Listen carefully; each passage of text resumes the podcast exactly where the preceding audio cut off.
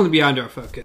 Welcome to Beyond Our Focus. I'm Stefan, this is Amanda, and this is Let's Palaver About Wizard and Glass, the fourth novel in the Stephen King saga of the Dark Tower. We are ah, losing leaves. We are love how you picked up a giant, massive dog hair. Well, that came with it. The third part of the book, the tenth and final chapter of the third part. This is the end of the backstory. yes. Roland has officially told his tale by the end of this. Yes, it is officially done. It will be moving back to Eddie, Susanna, Jake, Oy, Roland, the whole the whole crew. We'll be back. Which, I mean, as much as we've enjoyed this little, you know, fly through history, I, I miss our buds. Yes, yes, yes. We've gotten used to them through three books. A little bit in this one, mm. but being being away for so long, it's it's time. Yes. I need to know what happens next to my buddies. So, the chapter name is Beneath the Demon Moon. Two. Or in according to people from work, that's that that's not two, that's not peace, that's that's the flip off sign from Britain, which is weird. It's like you know, that's peace, okay? Okay, I don't care which way I turn it, it's peace. Peace. E- Peace. Either way. It's either way. That's why we use one finger, okay? One, two, even in sign language, I think. Yeah, it's still Yeah, it's two two. It's two. But it's I don't facing care. this way. I don't. I don't care if it's this way or this way. If I go one, that's still one. Oh, ah, that's true. Two, That's true. three, or three, four, five, Yeah. six, seven, eight, nine, Yeah. ten. Okay. Okay. Well, look at you. Just sign the whole book. Woo-hoo, we'll be here till next week. Be a forty-five hour. That would be interesting. That would be interesting to take like a paragraph from the book and actually learn to sign it. Not spell it out. I'm talking about. Oh, I can actually do sign spell. it. Okay. Yeah, I can spell, but that's about it. I think that would be. Yeah. Spell each individual word. It will go Oh, every letter not. in the chapter. It'll take quite literally forever. My belt was getting stuck on the chair. But yes, this is the Beneath the Demon Moon Part 2. If you do not remember, the very first chapter of the entire book is the Beneath the Demon Moon. And if you don't remember, no worries. Neither did we. No, we. I don't know if we did it on camera last week or if we did it after the camera stopped, but we literally dug through the entire book trying to find Beneath the Demon Moon 1. And we're, I don't know what's going on. It's not even in here. He's lied to us. It's Stephen King being a little tricky. But no, it's literally the first, very first chapter of the very first part. Actually, yes, yes, it is. Okay, that scared me. where we start. Because I forgot that they did the recap at the beginning. Yeah. So I was like, ah. I, I still stand by that as cool as it ends the same way it began, Reaping? this should have been Reaping. This should have been the name of the last chapter. Because the last chapter was called Reaping. It's just Reaping. Yeah. And that should have been this chapter. Should be called Reaping. The last chapter could have been Beneath the Demon Moon 2. But this should have been called Reaping. 'Cause it is. It is quite literally Reaping. Or if you really want to get fancy, call it Charyou Tree. Just char you. Char. Just name it Charlie. See it. Just confuse people. Really make them mad. Charlie's back. Charlie the choo choo tree. He's back. He's doing his thing. okay, so Yep. last thing we that happened, at least the very last thing we saw, was Roland taking out the glass and delving into it. Not just looking into it, just his entire soul, his presence, everything, just kind of sliding into it. Yep. The last line was Roland's soul was there and lost himself within it. Yes. And the last time we saw Susan, She was being put into a pantry. yes, And the last time Roland said he ever saw Susan from earlier was in the glass. yes, So put all the hints together at this point. Yes. So we we know that they are they are not going to see each other in person ever again. So let's just dive right into this happy happy little chapter that is Roland's past. well, I guess the last time we saw Susan, she wasn't being put into a pantry. No, the last time She's saw currently being put into a pantry. Yes, she. I think the last time we saw her, she was literally just going to seafront. Like they had led her to seafront on the horses and Maybe, stuff yeah. like that. Remember, this chapter was so long that I I don't remember where it led to. I forgot this I was know, the like- beginning. She's like, whew. Hmm. But yep, Coral has a good grip on Susan. I'm going to put ye in the cold pantry until I know better what to do with with ye, dear, Coral said. You'll be quite safe there and warm. How fortunate ye wore a serape, then. When Jonas gets back, you'll never see sai Jonas again, Susan said. He won't ever. Fresh pain exploded in her sensitive face. For a moment, it seemed the entire world had blown up. Susan reeled back against the dressed stone wall of the lower corridor. Her vision first blurred, then slowly cleared. She could feel blood flowing down her cheek from a wound opened by the stone on Coral's ring.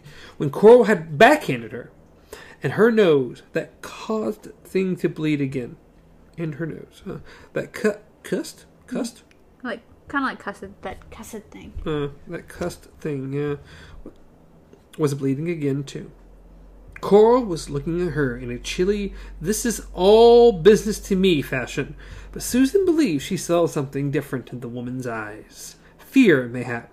Don't talk to me about Eldred, missy. He sent to catch the boys who killed my brother. The boys you set loose! Get off of it! Get off of it, woman! Susan wiped her nose, grimaced at the blood, uh, pulled in her palm, and wiped it on the leg of her pants. I know who killed Hart Thorin as well as ye do yourself. So don't pull mine, and I won't yank yours. She watched Coral's hand raise, ready to slap, and managed to managed a dry laugh. Go on, cut my face open with that other one, other side, if you'd like. Will that change how ye sleep tonight with no man to warm the other side of your bed? Susan's just done. She's done! She's done! I'm done with everything! I know he's dead! I know it! Like she's literally even as soon as she was taken prisoner, she's like, you know what? I'm just not gonna take it from anybody. Like she went after uh, Lenny, like just went at him, or I think it was Lenny that I she was. so. She's like, you killed my father. I know you did. Hey, everybody, he's a murderer. Lenny? I don't know. I mean, didn't Lenny die in the battle? isn't- I think Lenny's dead. Maybe. I'm pretty sure Lenny's dead. Okay. So then Maybe it was I don't know Lenny's who brother. it was. Because there's Laszlo or whatever his name is. I don't know. I don't remember. She went after somebody like it was nobody's business. Well, that's the thing. This happened before Lenny and them moved forward. Then, because remember, she was brought to everybody and then brought to Seafront. Yeah, maybe it was Lenny then. So Yeah, she, I right. think, approached Lenny about it and was like, and like literally kicked his butt to the ground. Yeah. So it somebody. Like So it's like she went after him. She's been after anybody who gets in her face about anything, and now she, Coral, she doesn't care. No. She doesn't care. She doesn't. And of course, Co- Coral just just hauls her down the corridor, and then just yeah. It says, "Get in there, go smart before I decide to kick your winsome butt square." Susan looked her in the eye, smiling. "I'll damn ye for a murder," sighed Thorn, "but ye've already damned yourself." Ye know it too. 'Tis written in your face, to be sure. So I'll just drop ye a curtsy. Still smiling, she suited action to the words, and wish ye a very good day. Get in and shut up your saucy mouth, Coral cried, and pushed Susan into the cold pantry. She slammed the door, ran the bolt, and turned her blazing eyes upon the backs, who stood prudently away from her. Keep her well, muchachos, mind ye do. She brushed between them, not listening to their assurances, and went up to her late brother's suite to wait for Jonas, or word of Jonas. The whey faced gal sitting down there amongst the carrots and potatoes knew nothing but her words. Ye'll never see sai Jonas again. Where in Coral's head, head now, they echoed and would not leave.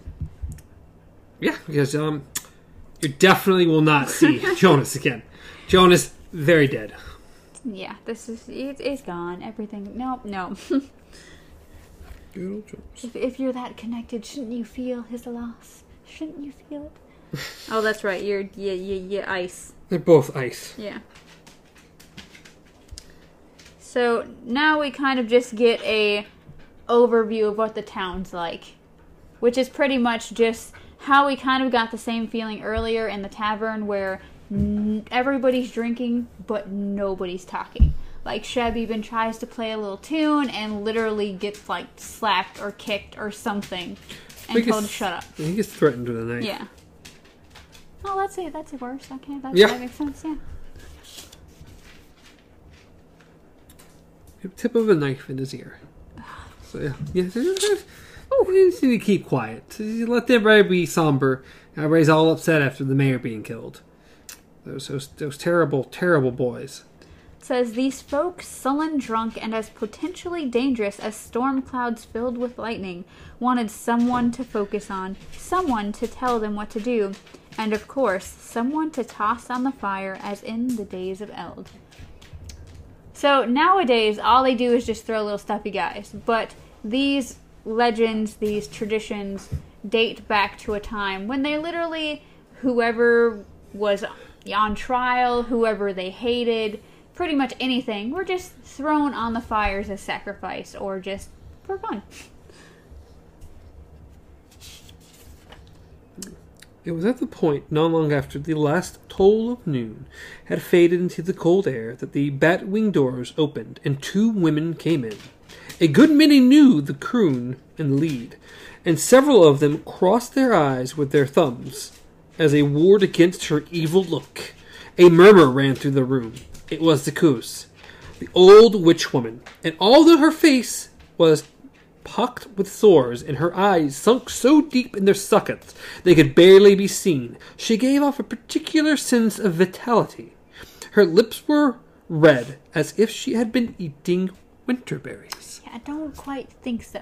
Yeah, yeah, we know from the previous chapter, not not not winter berries. I'm just trying to do the whole cross. Like you're you're saying it would cross their eyes with their thumb. I assume maybe I, I really don't know. like the whole crossing thing because I don't think they literally. Just, that doesn't make sense, and I don't know. I would just assume maybe the whole actual making, yeah, like making a cross, except they just use their thumb. I don't know. I don't know these things. I don't know. But, I apparently don't know how to ward off evil. I'm sorry, you guys. I invited. The woman behind her walked slowly and stiffly, with one hand pressed against her midsection. I wonder why. her face was white as the witch's woman's mouth was red. Hmm, correlation. Rhea advanced to the middle of the floor, passing the gawking trial hands at the watch me table without so much of a glance. Uh, when she reached the center of the bar, she stood directly beneath the romp's glare. She turned to look in the silent drovers and town folks. Most of ye know me, she cried in a rusty voice, which stopped just short of stridency. I would assume so. Sure. Those of ye who don't have never wanted a love potion or needed the. Okay. Sorry, that sentence just was like, excuse me, what? Those of ye who don't have never. I, have never wanted a love potion or needed a ram put back in your rod or gotten tired of a nagging mother-in-law's tongue. I'm Rhea, the wise woman of the Coos, and this lady beside me is aunt to the girl who freed three murderers last night. The same girl who murdered ye town's sheriff and a good young man married he he was, and with the kid on the way, he stood before her with he stood before her with his defenseless hands raised, pleading for his life.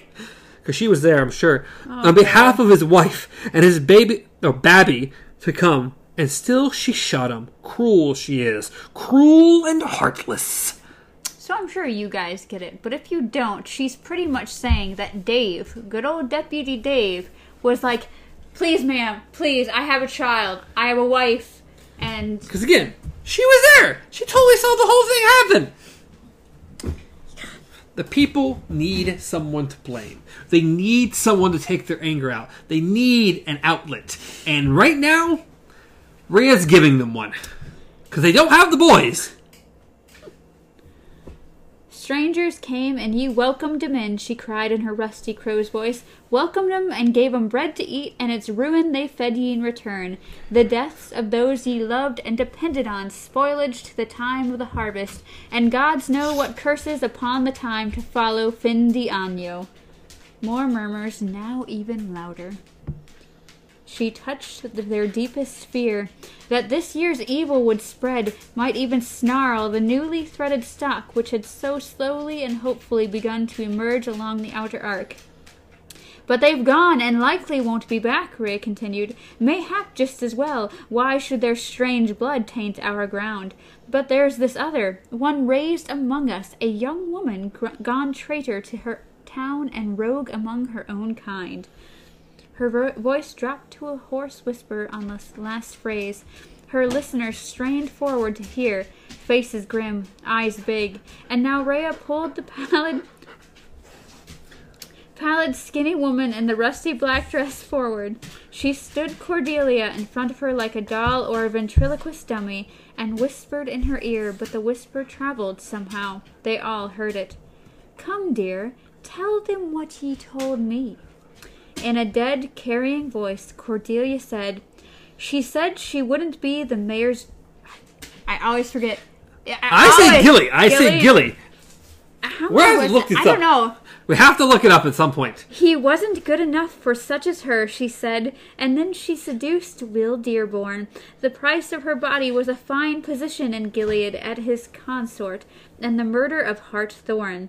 Dearborn paid her price. Lusty as he was for her, he paid gladly. His friends helped. They may have had the use of her as well, for all I know. Chancellor Rimer must have gotten in their way, or perhaps they just saw him and felt like doing him too. Bastards, Pettie cried. Sneaking young culls. Now tell him what's needed to clarify the new season before it's spill- s- spoiled, dearie, Rhea said in a crooning voice. Cordelia Delgado raised her head and looked around at the men. She took a breath, pulling the sour, intermingled smells of graff and beer and smoke and whiskey deep into her spinster's lungs. Take her. Ye must take her. I say it in love and sorrow, so I do. Silent, their eyes. Paint her hands. The glass gaze of the thing on the wall, looking its stuffed judgment over the waiting room. Char, you tree, Cordelia whispered. They did not cry their agreement, but sighed it, like autumn wind through stripped trees. Char, you tree. Char, you tree. so yeah. The words ventriloquist dummy. uh, very perfectly right here. Yeah, of course.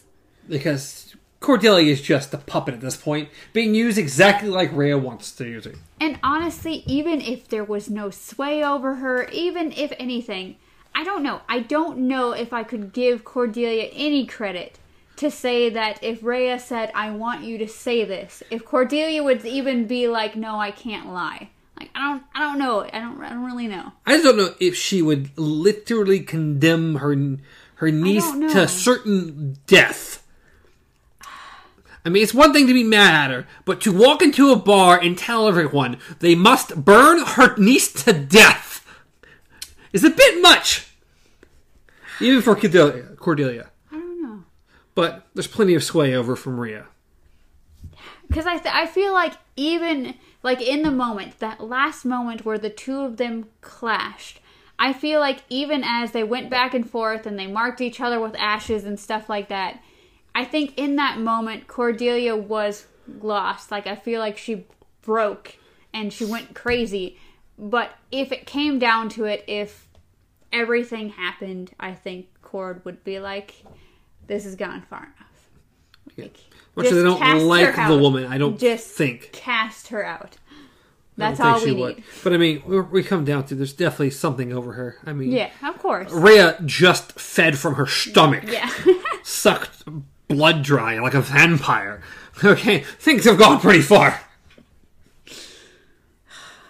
Now we're back to Sheemie. Sheemie, sheemie, sheemie. Well, sort of. Sheemie ran after the bad coffin hunter, and Susan sighed until he could literally run no more. Got a mighty, mighty bad stitch in his side. Oh. Mighty bad. He had to take a break, even though he didn't want to. Had to. And of course, someone caught up to him. He should have taken the mule mule the whole time. Apparently, that was perfectly fine because this thing caught up with him. he was worried, okay? He was worried with the sensitive mission that he was on that Caprichoso would just, you know, make a noise at the wrong time and he'd be caught. And Well, then he now he's made a noise because he's just been bitten the ever living heck out of by the mule. yes, the mule caught up to him and bit him on the butt. Yep. So good, old, good old Sheemie is uh, going to take good old mule the rest of the way Yes. to oh, the mayor's house. That's where he ends up.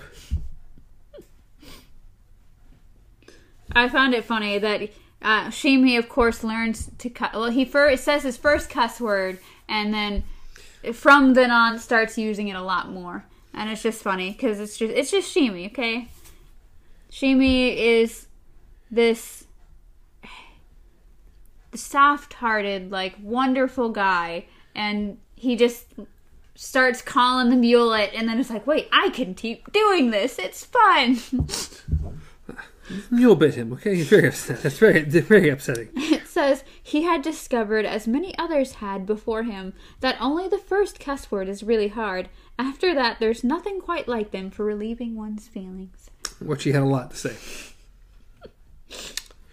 Uh, Susan's trail cut diagonally across the drop towards the coast and the grand old adobe that rose there.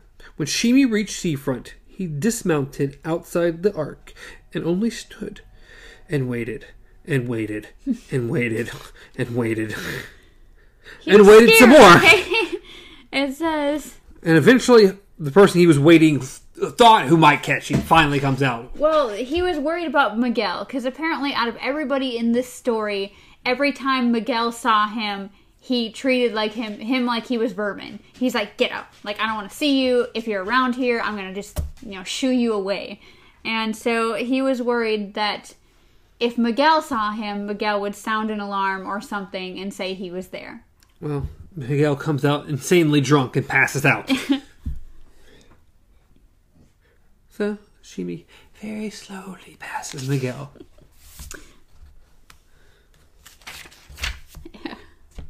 It said, um,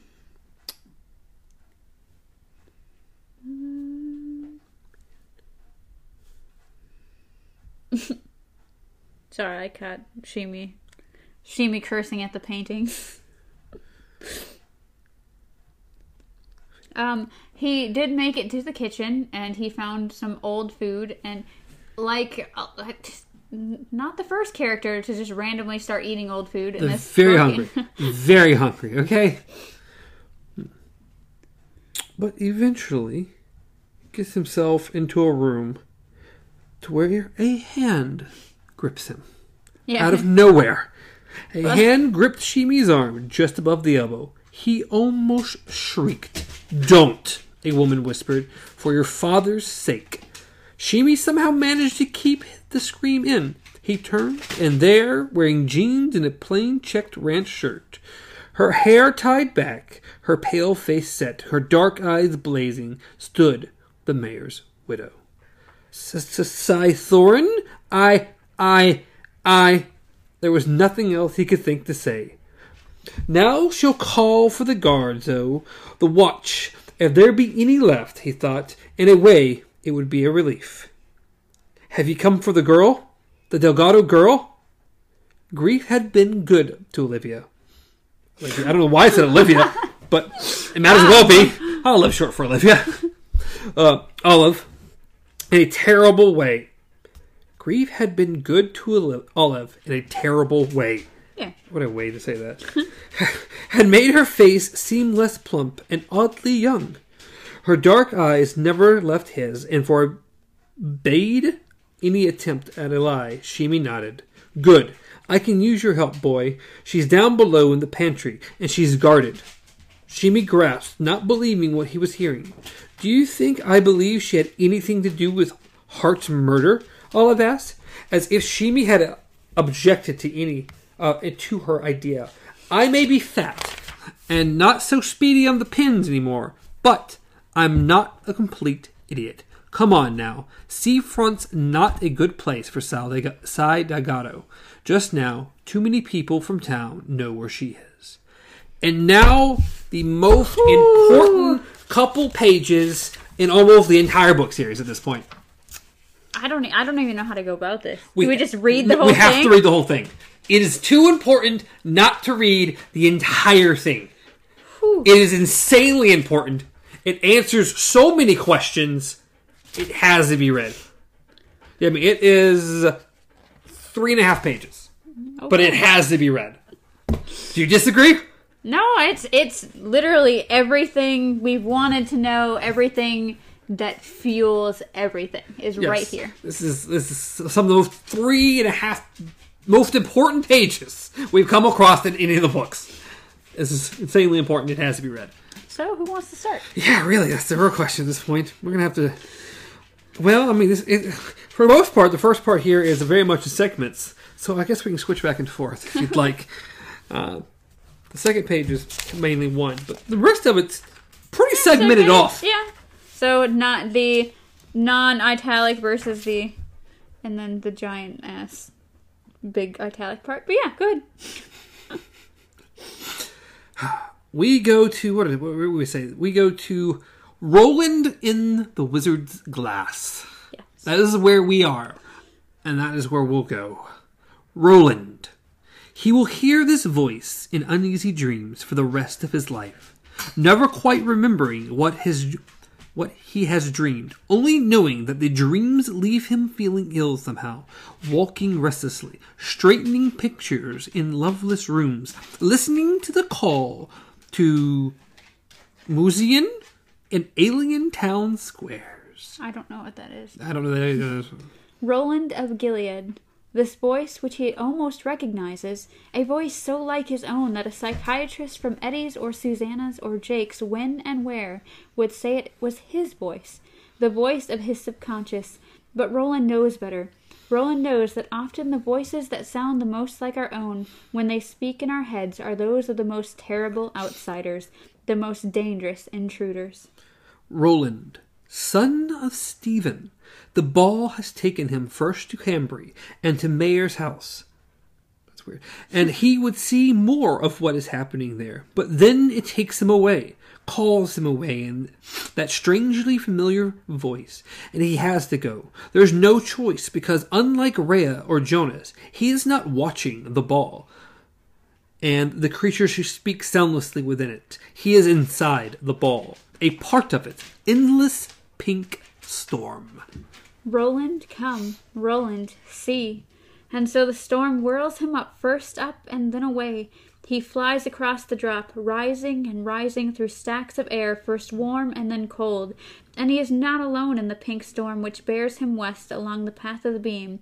Sheb flies past him, his hat cocked back on his head. He is singing Hey Jude at the top of his lungs as his nicotine stained fingers plink keys that are not there. Transported by his tune, Sheb doesn't seem to realize that the storm has ripped his piano away. Roland, come. The voice says, the voice of the storm, the voice of the glass. And Roland comes. The romp flies by him, glassy eyes blazing with pink light. A scrawny man in a farmer's overalls goes flying past, his long red hair streaming out behind him. Life for you and for your crop, he says.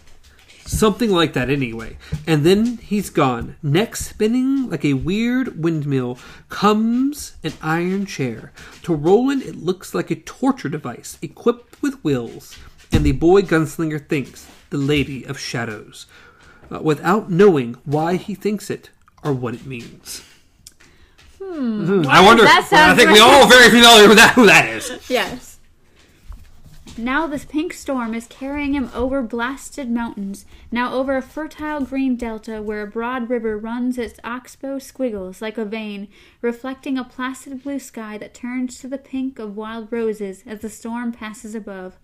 Ahead, Roland sees an uprushing column of darkness, and his heart quails, but this is where the pink storm is taking him, and this is where he must go. I want to get out, he thinks. But it's not stupid. He realizes the truth. He may never get out. The wizard's glass has swallowed him. He may remain in its stormy, muddled eye forever. I'll shoot my way out if I have to, he thinks. But no, he has no guns. He is naked in the storm, rushing bare ass toward that virulent blue black infection that has buried all the landscape beneath it. And yet he hears singing, faint but beautiful, a sweet harmonic sound that makes him shiver and think of Susan. Bird and bear and hare and fish. Suddenly, Sheemie's mule, Caprichoso, Roland thinks, a beautiful name, goes past, galloping on thin air with his eyes as bright as fire dims in the storm's lumbry fugo. Following him, wearing a sombrero and riding a broom festooned with fluttering reap charms, comes Rhea of the Coos. I'll get you, my pretty, she screams at the fleeing mule, and then cackling, she is gone, zooming and brooming. Roland plunges into the black, and suddenly his breath is gone. The world around him is noxious? Mm-hmm. Darkness. The air seems to creep on his skin like a layer of bugs. He is buffeted? Buff buffeted? Buffeted. Buffeted?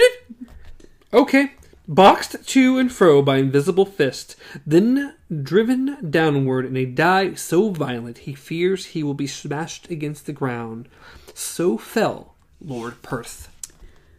Dead fields and deserted villages roll up out of the gloom. He sees blasted trees that will give no shade. Oh, but all is shade here. All is death here. This is the edge of Endworld, where some dark day he will come, and all is death here. Gunslinger, this is Thunderclap. Thunderclap, he says, here are the unbreathing, the white faced, the unbreathing, the white faced. Yes, he knows that somehow. This is the place of slaughtered soldiers, the cloven helm, the rusty halberd. From here come the pale warriors. This is Thunderclap, where clocks run backward and the graveyard vomits out their dead. Ahead is a tree like a crooked, clutching hand. On its topmost branch, a billy bumbler has been impaled. It should be dead, but as the pink storm carries rolling past, it raises its head and looks at him with un- unexpressible pain and weariness. Oy! it cries, and then it is. Then, and then it too is gone, and not to be remembered for many years. Look ahead, Roland. See your destiny. Now suddenly he knows that voice. It is the voice of the turtle. He looks and sees a brilliant blue gold glow piercing the dirty darkness of Thunderclap. Before he can do more than register it, he breaks out of the darkness and into the light like something coming out of an egg, a creature at last being born. Light. Let there be light the voice of the turtle cries, and Roland has to put his hands to his eyes and peek through his fingers to keep it from blinding, from being blinded. Below him is a field of blood, or so he thinks then. A boy of fourteen who has that day done his first real killing. This is the blood that flows out of Thunderclap and threatens to drown our side of the world, he thinks. And it will not be for untold years that he will finally rediscover his time inside the ball and put this memory together with Eddie's dream and tell his compadres as they sit in the turnpike breakdown lane at the end of the night that he was wrong, that he had been fooled by the brilliance, coming as it did so hard on the heels of Thunderclap's shadow. It wasn't blood, but roses. He tells Eddie, Susanna, and Jake. Gunslinger, look, look there. Yes, there it is, a dusty gray black pillar rearing on the horizon, the dark tower, the place where all beams, all lines of force converge. In its spiraling windows he sees fitful electric blue fire and hears the cries of all those pent within. He senses both the strength of the place and the wrongness of it. He can feel how it's spooling error across everything, softening the divisions between the worlds, how its potential for mischief is growing stronger even as disease weakens its truth and coherence, like a body afflicted with cancer. This jutting arm of dark gray stone is the world's great mystery and last awful riddle. It is the tower, the dark tower, rearing to the sky, and as Roland rushes towards it in the pink storm, he thinks, I will enter you, me and my friends, if Ka wills it so. We will enter you and we will conquer the wrongness within you. It may be years yet, but I swear by bird and bear and hare and fish, by all I love, that. But now the sky fills with flaggy clouds which flow out of Thunderclap, and the world begins to go dark. The blue light from the tower rising window shines like mad eyes, and Roland hears thousands of screaming, wailing voices.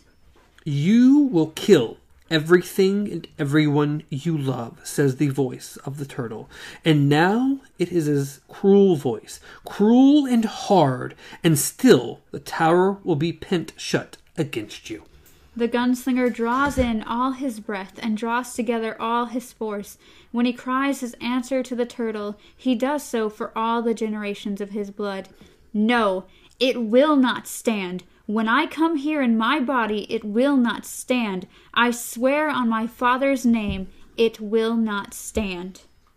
Then die, the voice says, and Roland is hurled at the gray black stone flank of the tower to be smashed there like a bug against a rock. But before that can happen, Whew. Well, that was that was a lot. That was a lot. That is important. This is Roland's entire reason for everything. Yes. And it's like within the first paragraph, you know he's seen so much deeper into that about what's happening now, but it just whisks away and we get all this information now as far as him him seeing everything. But in the end, we, we truly only get a glimpse of what he's seeing. Yes.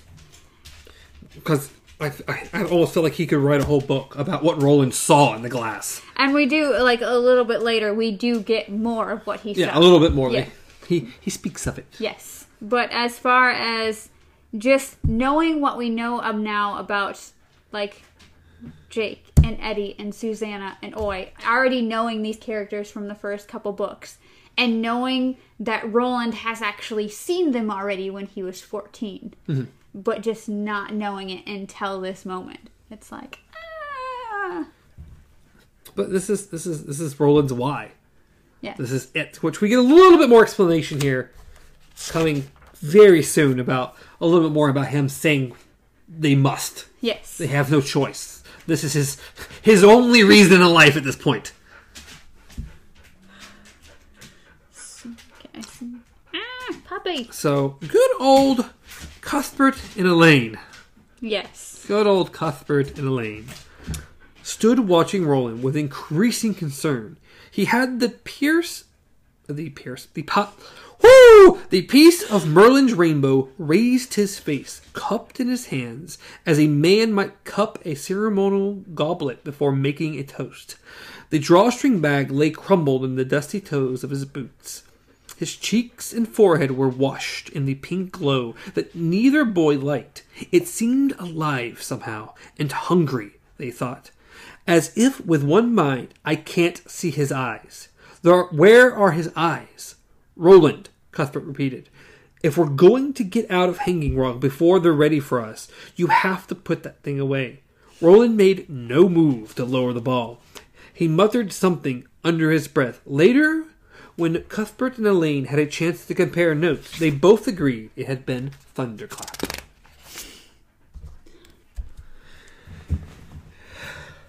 Oops. Let's get two pictures. I was like, that does not make sense. This is not working. It, well, it was like she, and I was like, no, there's no she. It's Roland.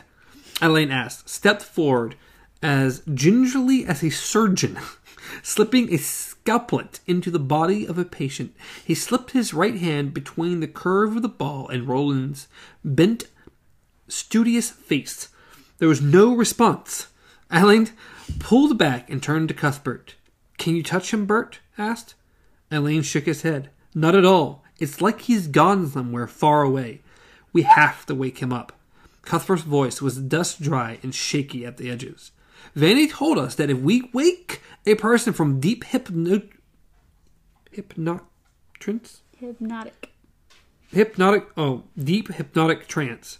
For some reason, I was thinking they were one word. Oh, There are two words. Hypnotic trance. hypnotic trance. Yeah, I was- uh, too suddenly, he can go mad, Elaine said. Remember? I don't know if I dare.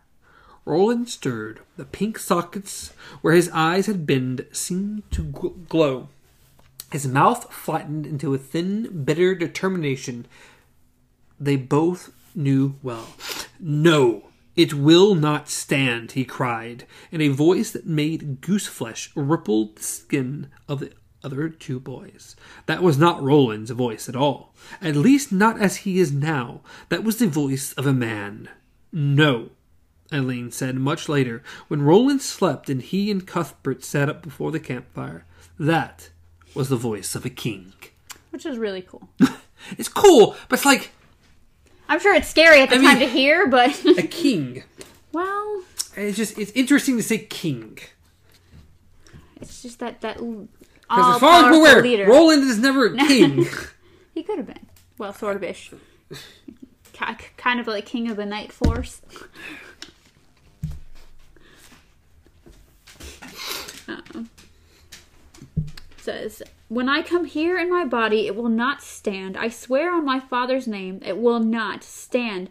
Then, as Roland's unnaturally pink face contorted like the face of a man who confronts something unimaginable horror, Cuthbert and Elaine lunged forward. It was no longer a question of perhaps destroying him in effort to save him. If they didn't do something, the glass would kill him as they watched. In the dooryard of the Bar K, it had been Cuthbert who clipped Roland. This time, Elaine did the honors, administering a hard right to the center of the gunslinger's forehead. Roland tumbled backward, the ball spilling out of his loosening hands and the terrible pink light leaving his face. Cuthbert caught the boy, and Elaine caught the ball. Its heavy pink glow was weirdly insistent, beating at his eyes and pulling at his mind, but Elaine stuffed it resolutely into the drawstring bag again without looking at it. And as he pulled the cord, yanking the bag's mouth shut, he saw the pink light wink out, as if knew it had lost, for the time being at least. He turned back and winced at the sight of the bruise puffing up from the middle of Roland's brow. Is he out cold? Cuthbert said. He better come too soon. Cuthbert looked at him grimly, with not a trace of his usual ami- amiability. Yes, he said, you're certainly right about that. They got things to do. Roland can't be napping. No, we, we, we, we, we ain't got time for this. We just killed a whole bunch of people. Roland's stuck in a ball. The thing's about to happen. We're attacking more people. We gotta go. we literally have a plan, and Roland, you've been messing it up since day one. Yeah. You need to step up. Ah, it's just like straight to the forehead. Whoo! Oh, right, straight to the forehead. That's gotta suck. No wonder why he's out cold. Okay, it's not the ball at this point. Elaine, you about messed him up. Now we're back to Sheemie, waiting at the foot of the stairs which led down to the kitchen. And now we have. I keep want to call it. I keep want to call her Coral. I cannot help it. Olive. Well, they're both Thorins, so it confuses you, okay? Except one's his sister and one's his ex-wife that he pretended no longer existed. So, now widowed wife. yes. Uh, so yeah, she comes back, talks about the two guys' garden, pretending Mm-hmm. not really to speak English. God. She knows better. Oh yeah. She's like, I need you guys to leave, and he's like, Ah, I don't understand. Like, no habla. Mm, I guess- She's like, I'm not stupid. I know that they know what I'm saying, Mhm. but and then she's like, uh, Turn out your pockets, she said. Let's see what you have for hopes and garlands. Sheemie did as she asked, producing a little pocket knife, a gift from Stanley Ruiz, and a half eaten cookie from one. From the other, he brought out three ladyfinger firecrackers, which the first time I read it, I just read the three ladyfingers, and I was like, man, you got a lot of snacks in your pockets. a big banger and a few sulfur matches. Olive's eyes gleamed when she saw these. Listen to me, Sheemie, she said. She Yeah. has a plan. she does have a plan. She does. Now back to Cuthbert. Patted Roland's face. Uh, so yeah, he just he, he can't get Roland up, but we get good old Elaine to use the touch to wake him. Says Roland, Roland, wake up, please. We need you. At first there was nothing. Then Roland stirred, muttered, and pulled his hands out of Elaine's. In the moment before his eyes opened, both of the other two boys were struck by the same fear of what they might see. No eyes at all, only a raving pink light. But they were Roland's eyes, all right, those cool blue shooter's eyes. Cool blue shooter's eyes. Hmm. How long was I out? Roland touched the bruise in the center of his forehead. Uh, not long, Elaine. Five minutes, maybe. Roland, I'm sorry. I hit you, but I had to. It was. I thought it was going to kill you. Mayhap it was. Is it safe? Alan pointed wordlessly at the drawstring bag. Good. It's best one of you carry it for now. I think that is best, personally. uh, he may be tempted to finish the ride, blah, blah, blah. Roland, Cuthbert began. Roland turned, one hand on the horn of his saddle. Cuthbert licked his lips, and for a moment, Alan, uh, Elaine didn't think he would be able to ask. If you don't, I will, Elaine thought. But Bert managed to bring in the words out in a rush. What did you see? Much, Roland said. I saw much, but most of it is already fading out of my mind, the way dreams do when you wake up. What I do remember, I'll tell you as we ride. You must know because it changes everything. We're going back to Gilead, but not for long. Where after that? Elaine asked, mounted. West, in search of the Dark Tower. If we survive today, that is. Come on, let's take those takers. So he has officially, with one vow, has officially set himself on the Dark Tower. Yeah, This is this is the first sentence that sets his journey. yes, which the ball made happen Yes. because of him diving into it like he did and seeing everything he saw. This is the reason, which is interesting that the wizard rainbow, that the pink ball that generally only shows bad things, mm-hmm. somehow took him and showed him so much, Yes. and to go on this journey. He he's the one that must do this. It's interesting. It's weird. It's it's definitely weird and interesting, especially since of course he sees the turtle or he hears the turtle. It's the voice for the turtle.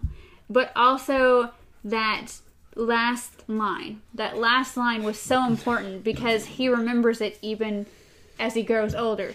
The whole you will kill everything that you love. And he's like, "No, I won't." And it's like, "Well, then die." Like just your your choices are you kill you sacrifice everything or you die. That's just it. That those are your options, Roland. And that remains his options. Yes. Unfortunately. A lot of death around Roland. Yes, he he's constantly met with that decision of I mean, how many Either- times he sacrificed Jake? yes, it's this person, this relationship, this scenario, this anything, happiness. That that's a sacrifice all its own. You have happiness, a peaceful life, or death. You have you you take all that from you, or you die. Which one are you choosing? And he's like, no, I must go forward. I must know the truth.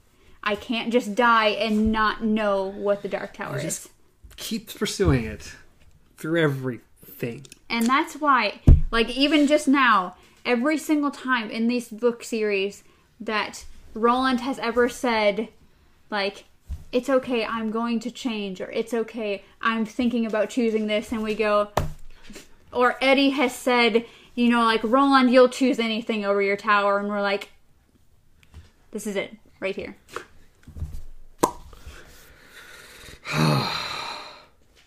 And then we're back to The pantry. yes, the pantry. The two Vax. So good old uh, Olive gets to come back in and try to persuade them once again. Yeah. Um, This- Maria's actually joined them. Yes, good old Maria, who's we've never heard of before in this book. Shut your face. Pretty positive. She's never been in No. the book before. This is the first No. time we've heard of her. Yeah, uh huh. That's what you said the last time we heard of her. So what's your excuse now? Delusions. I don't, I don't have a good answer here. Uh, there are some people upstairs trying to steal things. Yes. They have set the place on fire. You guys have to do something about it. You're the only one protecting the place now. Go on, Olive snapped. Are you cowards? And then, of course, we get a bunch of little firecrackers and Yeah. stuff. So she Sheemie's doing what he did the last time. Yes. He's been he's setting off firecrackers and this time literally setting things on fire. Like Yes. he's setting the curtains on fire. And hmm. Maria and Olive are literally like, We'll watch the chick go. And they're like, mm-hmm. Well we can't really do go.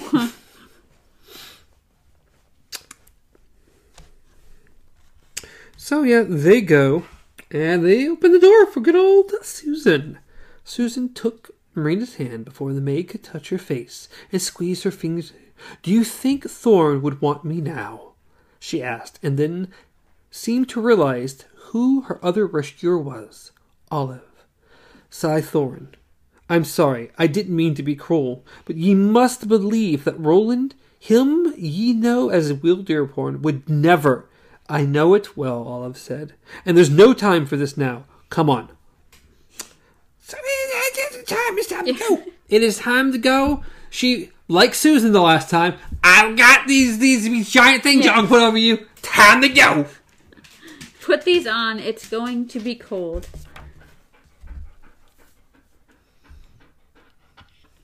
It says Olive hoped with all her heart that they would be fortunate. She wanted Susan safely away from Hambry before the sun went down and before the moon rose.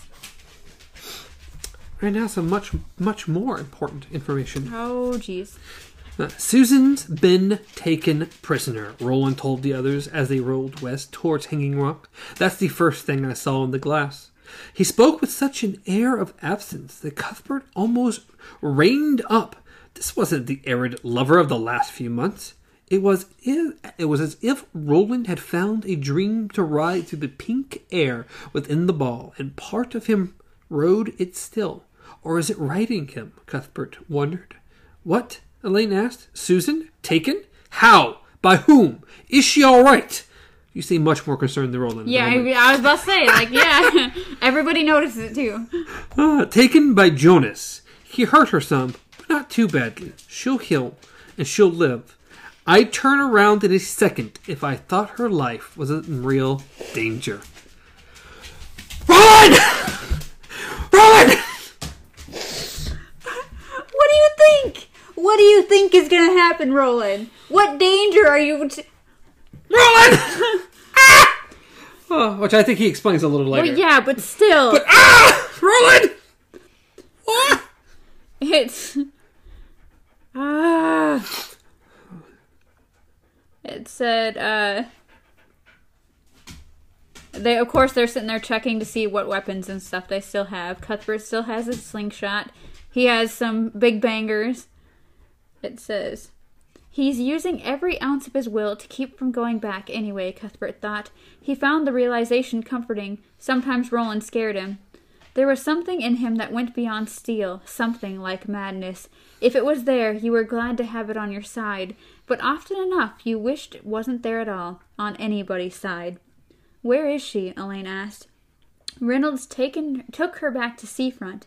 She's locked in the pantry, or was locked there. I can't say which exactly because Roland paused, thinking. The ball sees far, but sometimes it sees more. Sometimes it sees a future that's already happening. How can the future already be happening? Elaine asked. I don't know, and I don't think it was always that way. I think it's more to do with the world than Merlin's rainbow. Time is strange now. We know that, don't we? How things sometimes seem to slip. It's almost as if there's a thinny everywhere, breaking things down. But Susan's safe. I know that, and that's enough for me. Sheemie's going to help her, or is helping her.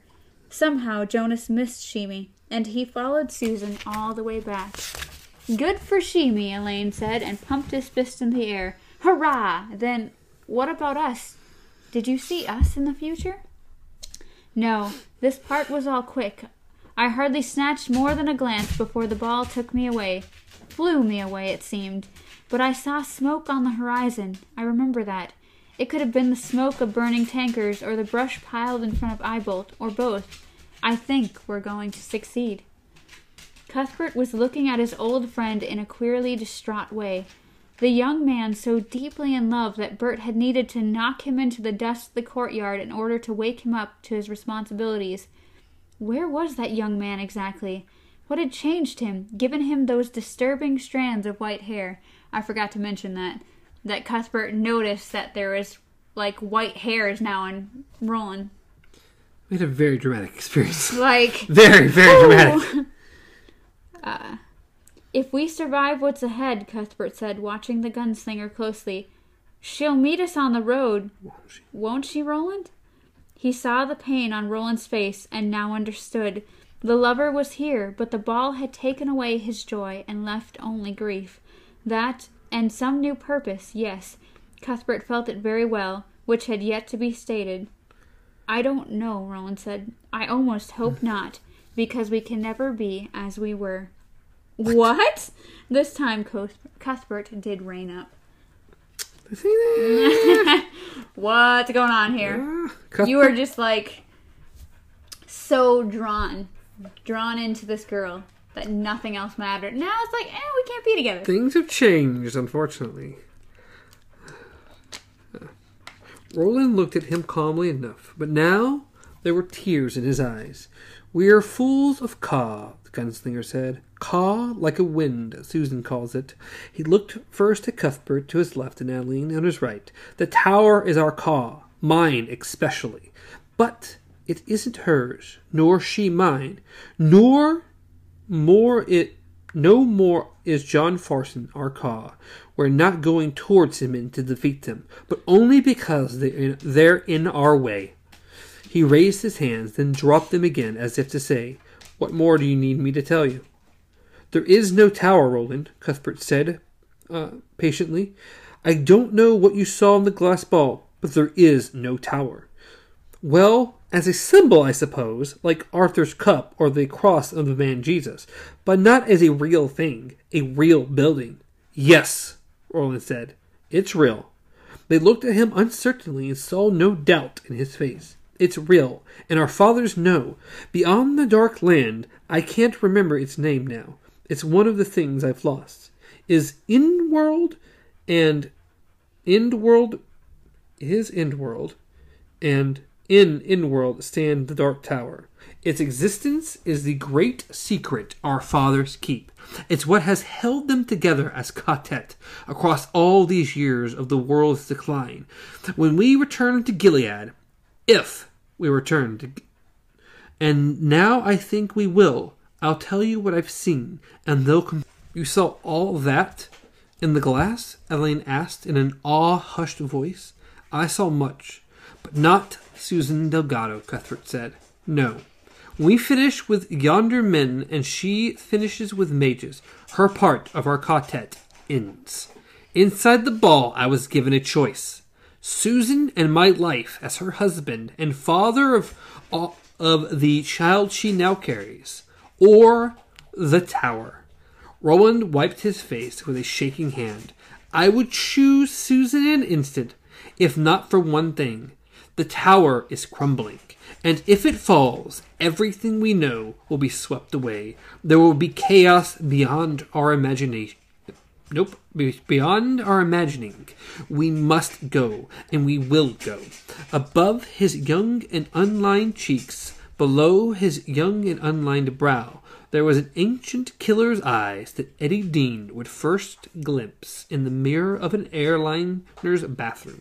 But now they swam with childish tears. There was nothing childish in, childish in his voice, however. I choose the tower. I must. Let her live a good life, and along with someone else, she will in time. As for me, I choose the tower. The famous declaration. As we hear over and over and over and over again, This Roland is- always. He's a tower junkie. Yeah, and this is his first hit. Yep. He just got his first hit of the tower, and he has made his first declaration of loyalty. After this entire thing of him being obsessed with Susan. Susan, yes, him literally ruining everything for him, pretty much for them. After holding off on plans that could have gone through, on completely missing things because he's infatuated with this woman, he sees this one thing, and it is now his sole purpose in life. Yeah, as we Oh, clearly yeah. seen in the first three books. The whole reason we're on this journey. Well, I guess if he wasn't a junkie, we wouldn't have the series. So No, no, we wouldn't, but still. Still. Now we're back to Susan and Sheemie. yes, they have escaped. Uh, well, they was Olive, Maria, and Susan have escaped. They're meeting Sheemie outside. Sheemie has their horses and stuff ready for them, and it says. Uh, says the sun was westering now, but the wind had pulled away most of the smoke had risen earlier. Whatever had happened in the desert, it was over now, or happening on some other layer of the same present time. Roland, be thee well, Susan thought. I'll see thee soon, dear, as soon as I can. So, pretty much what we're getting from this is these things are happening out of order. They are happening to us, it's present. It's in the present because we are getting both storylines at the same time. But in reality, this is happening in stagger. Hmm. Why are we going north? she asked after half an hour of silent writing. Because sea coast roads best. but, hush, you'll find they'll find you're gone and search the house first. If it hasn't burned flat, that is. Not finding you there, they'll send west along the great road. She cast an eye on Susan. So yeah, basically, we don't want to be on the Great Road. That's gonna be too obvious. So we're gonna take this other way so we can get around everyone and sneak off. Yes. It says, by the time they get around to snipping west, it'll be dark. They're gonna go to the sea cliffs. says, tomorrow we'll cut west as you like. I'm afraid you're going to have to pl- have a plump old widow as a chaperone for a bit. Better get used to the idea. Go with Olive. Yeah. N- Only ever been kind. Never really been mean to about anything. She's just kind Yeah. of always been the other woman. and it says pretty much she says uh she's like "W- you should send Sheemie and I by ourselves and I was like what do I have to go back to you really think I want to watch the new order it's like everybody I love is dead and it's like I have no power. Yeah. No one listens to me. and so she says uh, Sai, I'm sorry. We shall be sorry later on. For now, the most important thing is to reach those caves unobserved. Young man, it's time for ye to mount your thirsty mule and go back to seafront. If there are riders coming after us, ye must turn 'em aside with a few well chosen words. Will ye do that? Sheemie looked stricken. I don't have any well chosen words, uh, sai Thorin. So I don't. I hardly have any words at all. Nonsense, Susan. Nope, nope, nope. Nonsense, Olive said, and kissed Sheemie's forehead. Go back at a goodish trot. If ye spy no one coming after us by the time the sun touches the hill, then turn north again and follow. We shall wait for ye by the signpost. Do ye know where that where I mean? Sheemie thought he did, although it marked the outmost northern boundary of his little patch of geograph. Uh, the the red un with a sombrero on it and the arrow pointing for town, the very one. Ye won't get far until after dark. Won't get that far until after dark. But there'll be plenty of moonlight tonight. If you don't come right away, we'll wait. but ye must go back and shift any men that might be chasing us off our track. Do you understand? Sheemie did. He slid off Olive's horse, clucked Caprichoso forward, and climbed on board, wincing at the place the mule had bitten. because, gosh darn that mule hard, poor Sheemie. Good, Sheemie. Good, off ye go, then. Sheemie, Susan said, come to me a moment, please. He did, holding his hat in front of him and looking at, up at her worshipfully. Susan bent and kissed him, not on the forehead, but firmly on the mouth. Sheemie came close to fainting. Thank ye, Sai, Susan said, for everything. Sheemie nodded.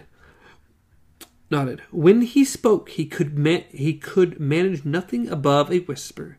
'Twas only Ka, he said. I know that, but I love you, Susan said. Go well. I'll see you soon. I look forward to it. But there was no soon, and no later for them either. Sheemie took one look back at the road, his mule south, and waved. Susan lifted her own hand in return. It was the last Sheemie ever saw of her, and in many ways that was a blessing. Hmm. Do we actually hear what happens to Sheemie after this? They don't even mention him again. I don't believe so. I think it's just. Where did you Sheemie? Well, when it comes down to it, it's like they they they could never go back. So I'm But still, where did he go? He just kind of disappears. Go back and, and, and block our road, and um, yeah, you don't find anyone. Disappear into the night, never be seen again. It says Latigo had set pickets a mile out from Hanging Rock, but the blond boy Roland and Cuthbert and Alain encountered as they closed in on the tankers looked confused and unsure of himself. No danger to anyone.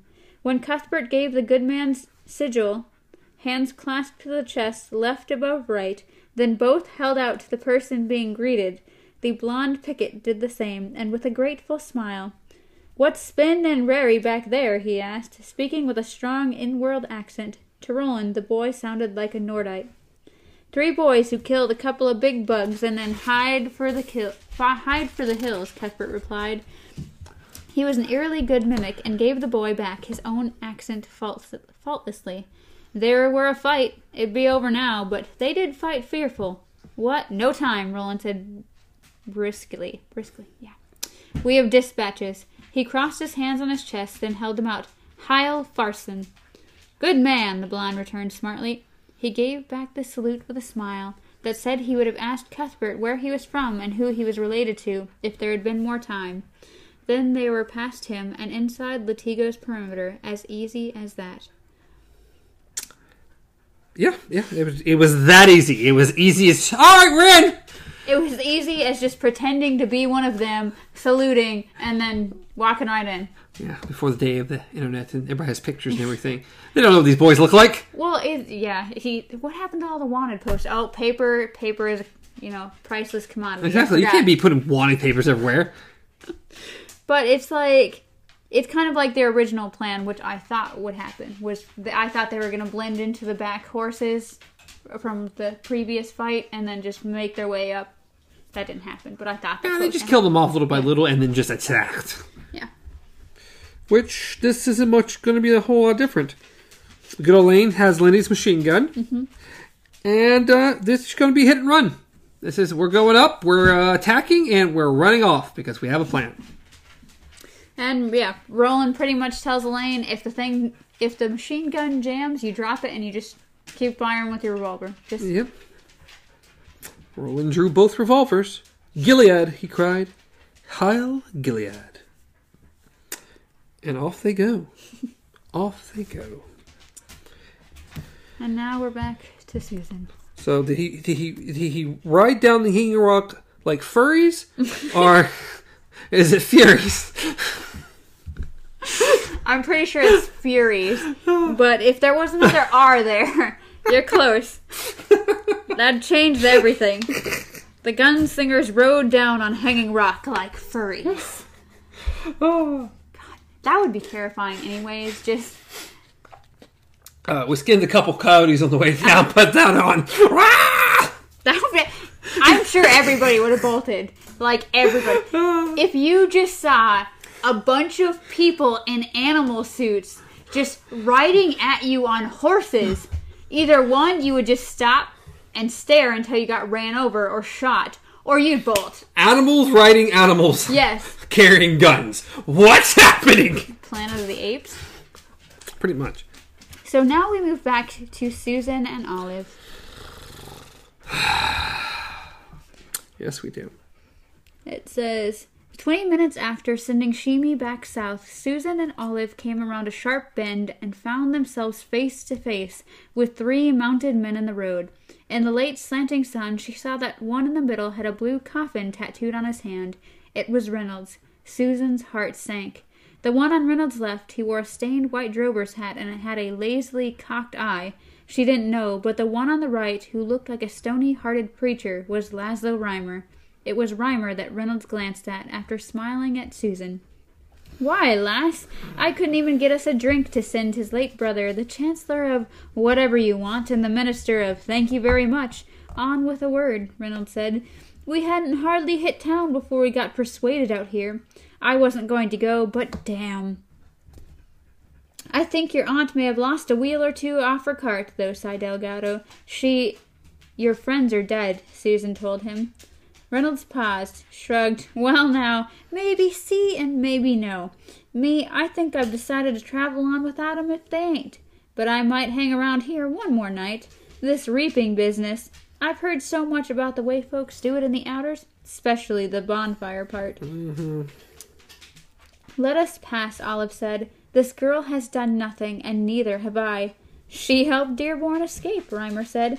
Him who murdered your own husband and my brother. I wouldn't call that nothing. The gods may restore Kimba Rimer in the clearing, Olive said, but the truth is he looted half of this town's treasury, and what he didn't give over to John Farson, he kept for himself. Rimer recoiled as if slapped. He didn't know I knew. Laszlo, I'd be angry at how little any of you thought of me, except why would I want to be thought of by the likes of you anyway? I knew enough to make me sick, leave it at that. I know that the man you're sitting beside, shut up, Rimer muttered, was likely the one who cut your brother's black heart open. Sai Reynolds was seen that early morning in that wing, so I've been told. Shut up, and so I believe. Better do as he says, Sai, and hold your tongue, Reynolds said. Some of the lazy good humor had left his face. Susan thought, he doesn't like people knowing what he did, not even when he's the one on top and what they know can't hurt him. And he's less without Jonas, a lot less. He knows it too. Let us pass, Olive said. No, Sai, I can't do that. I'll help you then, shall I? Her hand had crept beneath the outrageously large serape during the pal- palaver. I almost did it. It's such a hard word. And now she brought out a huge and ancient pistola, its handles of yellowed ivory, its filigreed barrel of old tarnished silver. On top was a brass powder and spark. Olive had no business even drawing the thing. It caught on her serape, and she had to fight it free. She had no business cocking it either, a process that took both thumbs and two tries.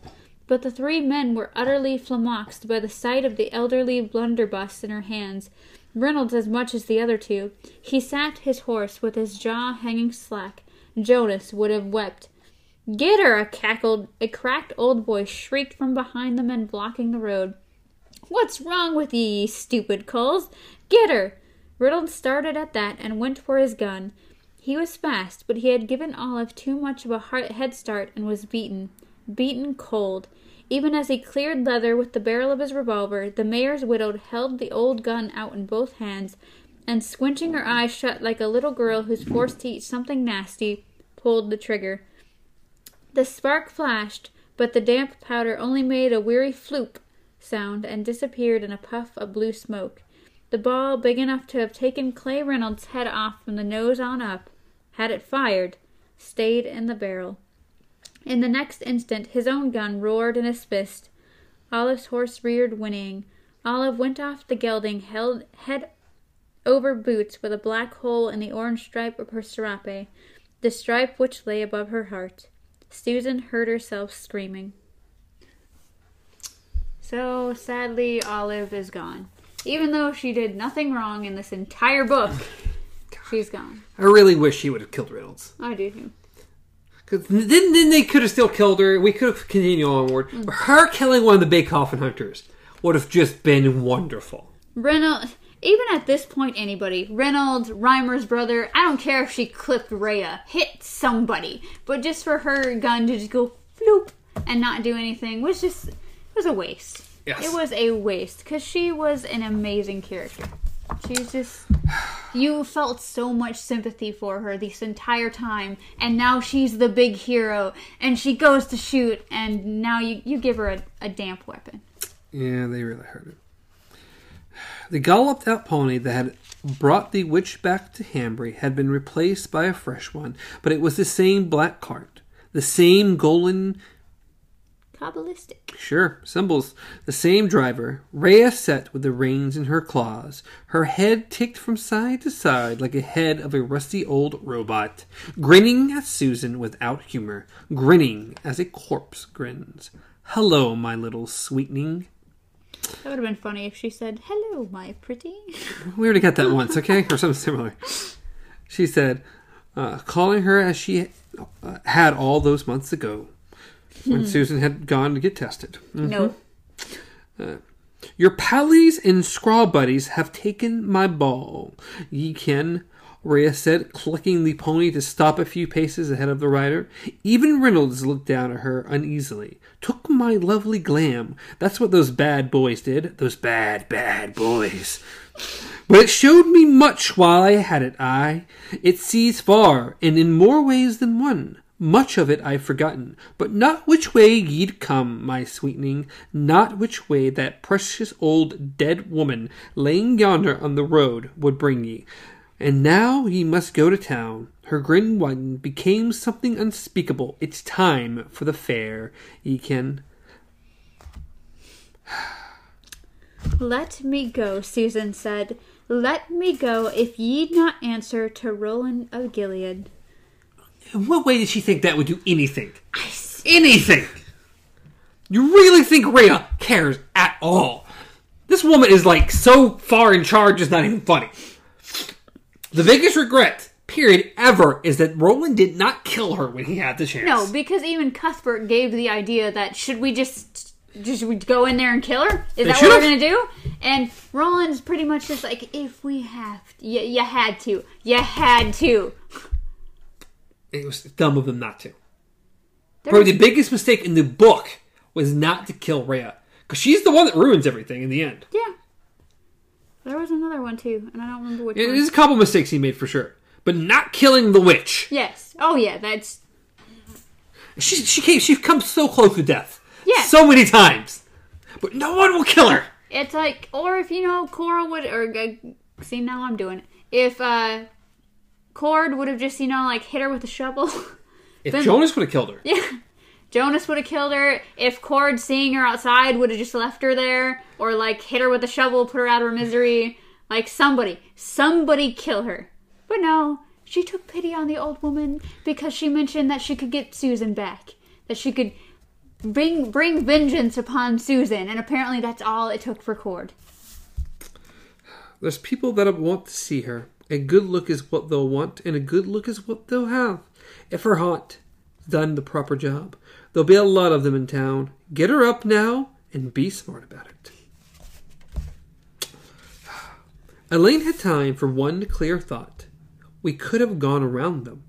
If what Roland said is true, then only the wizard's glass matters. And we have that. We could have gone around them. Except, of course, that was impossible. A hundred generations of gunslingers' blood argued it. Tower or no tower, the thieves must not be allowed to have their prize. Not if they could be stopped. So pretty much, it's like technically, if none of this, if Farson wasn't their main goal, they could have easily just left.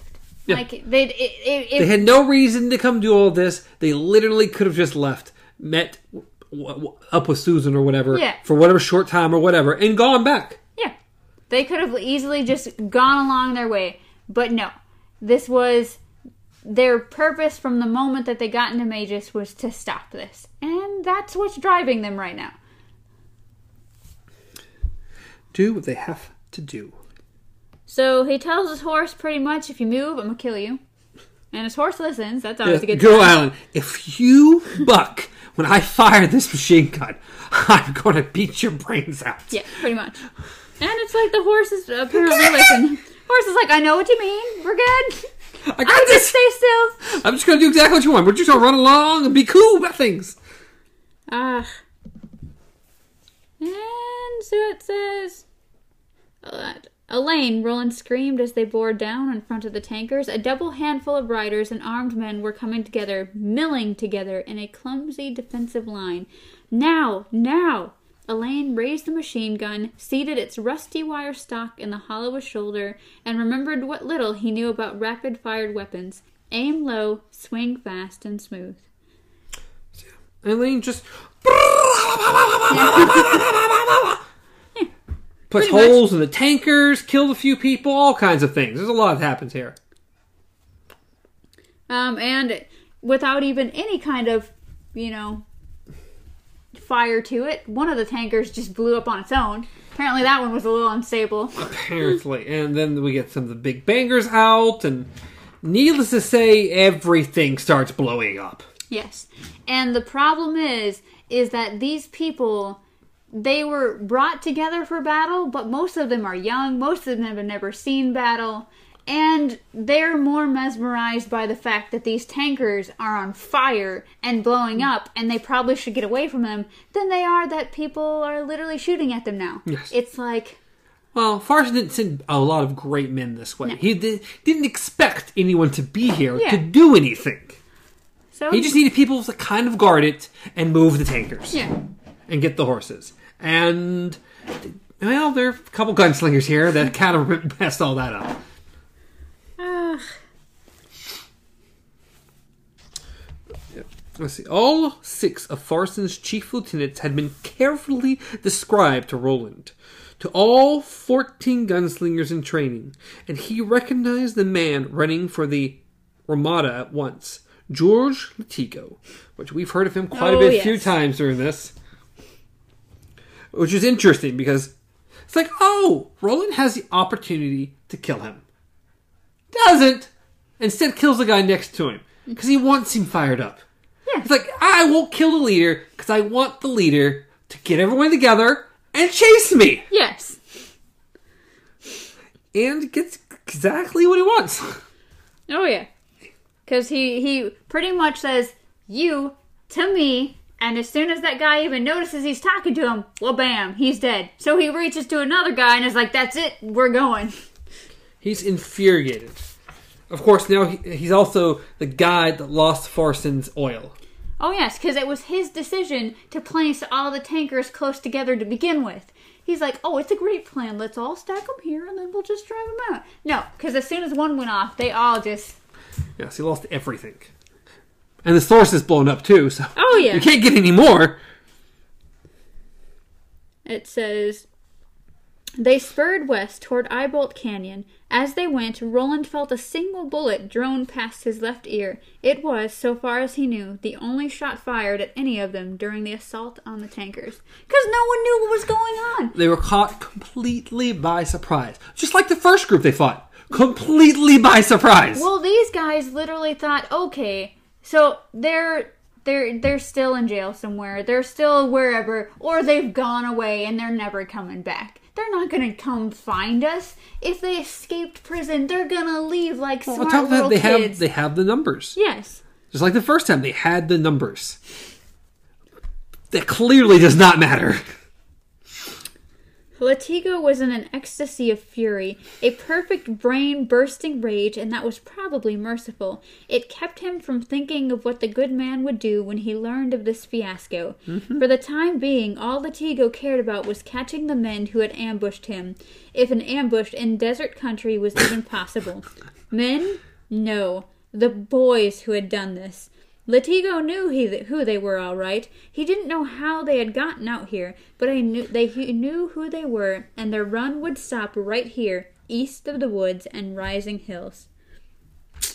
Mm-hmm. Sure. Mm-hmm. So, Yeah. in order to get people's attention, because as I said, they're still staring at these tankers like Dawn of the Dead zombies staring at fireworks, he walks up, hands a random dude a gun, and says, shoot him. And just points to a random other guy. And the guy shoots him, and suddenly everybody's fucking weak. Like, okay. All right, things are happening. Okay, maybe we should listen. And of course, the tankers are still just blowing up. At this point, there's nothing you can do. It's not hmm. like you can stop it. Get as many men as men as you can, Hendricks, but don't linger over the job. They're headed for that canyon, and I believe someone told me it's a box. If so, we're going to turn it into a shooting gallery. So, yes, everything Roland wanted them to think is exactly how it's going. Yep. It was a great plan. These Yes. guys have no idea what's going on. They're new to the area. They Don't really. We've got them infuriated. They see us running into this boxed canyon. They think if they come in after us, we'll have no options and we're gone. They think a bunch of naive, or a, a trio of naive little boys are running into a canyon and they're just going to be walled in. Yep. And it's, they're going to be sitting there just crying for help because they're trapped. Mm-hmm. No, not the case. not the case at all. No. So they're, of course, riding ahead, and he tells them to slow down a bit. We have time to kind of discuss things a bit more before they catch up. They put bandanas around their ears, try to block some of the sound of the thing. Yes, because, of course, they know the canyon holds the thinny. Latigo's men don't. No. But they know it holds the thinny, and of course, it's going to make you nauseous and want to kill yourself if you listen to it. Uh, Latigo was in the first group, and uh, at the first head of the first. Latigo was at the head of the first group, Roland thought, and he was deliberately holding his riders back a little so that the two groups could merge and attack together. Good, he thought. Yeah, I want as many as possible as quickly as possible. Yay! Of course. Uh, The, the more the merrier, because, you know, people running in one direction. Anybody been in a stampede, ever?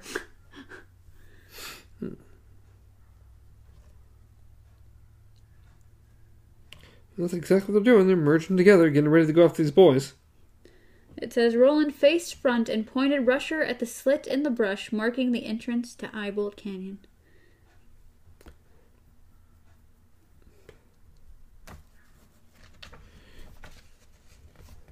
That must be the first picture of the tower, or maybe. I think I got that not too long ago. I'm not sure exactly. I think they're going in, Rodney. Yes, look, I'm sure of it. Two more minutes, and it'll be too late for them to turn back. They didn't want to. And of course, he's the one that raised his gun and randomly shot at them. Because, see, so how King writes is he, once again, he has that staggered writing where it's like you're getting one side of the event and then you're going back and getting another side of event. And some events are happening at the same time, but because you can't literally write the events at the same time, it's just. Uh, dismount, Roland shouted when they reached the line tangled brush. And this is like this is where like okay, we're getting the horse. We're sending the horses off. Oh, We're going in here by ourselves. They've been good horses. I don't want. They didn't. They don't need to die. Yeah, Rusher has literally become his friend, and he, even after the other two just bolt, Rusher kind of stays behind and like, do do I do I need? Don't you need me? and he Roland's like, go, and so he does take off, and of course asks for Cuthbert to give him the matches. Cuthbert gave him some. He was grinning so hard, and it was a wonder they hadn't fallen out of his mouth.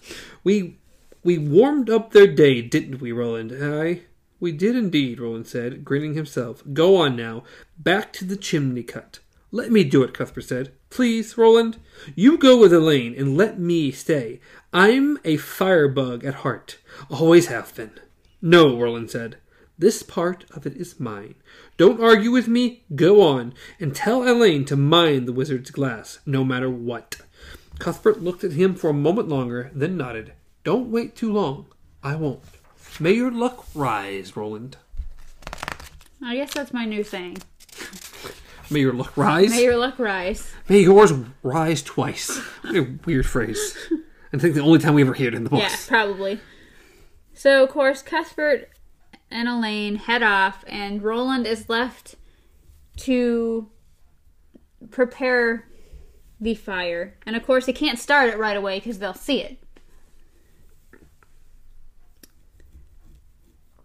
It says, He crouched to the left of the opening in the brush and peered around, the wind now striking full in his face. Latigo's men were closing rapidly, more rapidly than he had expected.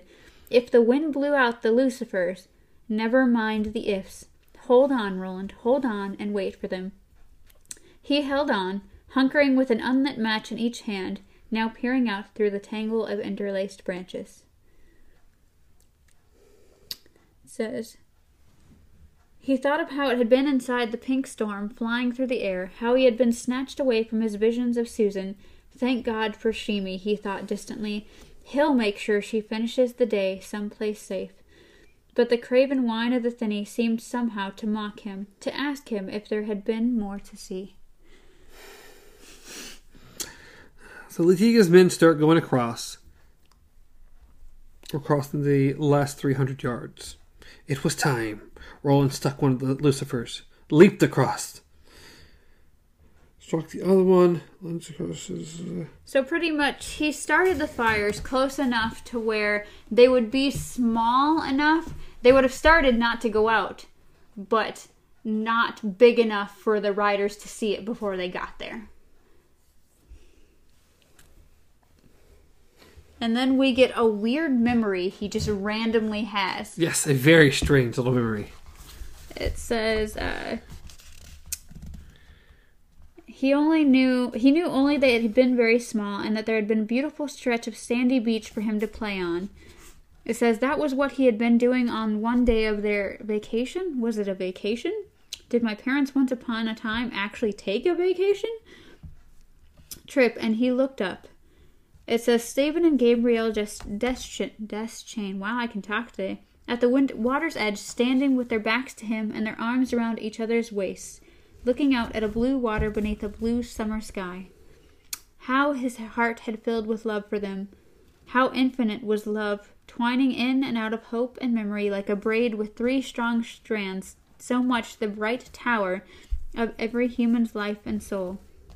It wasn't love he felt now, however, but terror the figure standing before him as he ran back to where the canyon ended, where the rational part of the canyon ended, weren't Steven of Gilead and Gabrielle of Arden, but his Mollies, Cuthbert and Alain. They didn't have their arms around each other's waists either, but their hands were clasped like the hands of a fairy tale children lost in the threatening fairy tale wood. Birds circled, but they were vultures, not gulls, and the shimmering mist-topped Mist topped stuff before the two boys wasn't water. It was the thinny, and as Roland watched, Cuthbert and Alain began to walk toward it. Stop! he screamed. For your father's sake, stop! They did not stop. They walked hand in hand toward the white etched hem of the smoky green shimmer. The thinny whined its pleasure, murmured endearments, promised rewards. It baked the nerves numb and picked at the brain. There was no time to reach them, so Roland did the only thing he could think of raised one of his guns and fired it over their heads. The report was a hammer blow on the canyon's enclosure, and for a moment the ricochet whine was louder than that of the thinny. The two boys stopped only inches from its sick shimmer. Roland kept expecting it to reach out and grab them, as if it grabbed the low flying bird. He triggered two more shots into the air. Gunslingers, he cried, to me! To me, it was Alain who turned toward him first, his dazed eyes seeming to float. Cuthbert continued forward another step. Then Alain yanked him back by the tug string of a sombrero. Cuthbert, Cuthbert tripped over a good sized chunk of fallen rock and landed hard. When he looked up, his eyes had cleared. Gods, he murmured, and scrambled to his feet. Roland, he gasped. Roland, we were almost gone. It talks. Yes, I've heard it. Come on, there's no time. So they climb up the side of the wall. And then we have a whole little section about Latigo and his men dying. Pretty much. The rundown is Latigo realizes what's going on. Well, first his horse freaks out, throws him. He gets trampled, then gets up, and then all the horses, you had waves of horses coming into this canyon. As the first row is freaking out, the second row is crashing into them, which is pushing them into the thinny, which is pushing all of these. It's just a waves And then and there's waves. a fire directly behind them. There's smoke. They are so trapped. It's not even funny. They're trying to turn, they're crashing into each other. Things are literally just crawling out of the thinny to kind of just pull. And the thinny is growing and just killing and eating all these people. And then by the end of it, when there's kindly, kind of finally a still, everybody who's remaining is literally just getting up and walking into the thinny. Because that's what it does. Yes. And Latigo is one of those people. Yep. Goodbye, Latigo. He he reaches he literally reaches to fire his gun and it just drops and he walks in. Yep, and good old Latigo is gone. Yep. Their plan worked perfectly. And Roland and them are just watching from the top. Yep.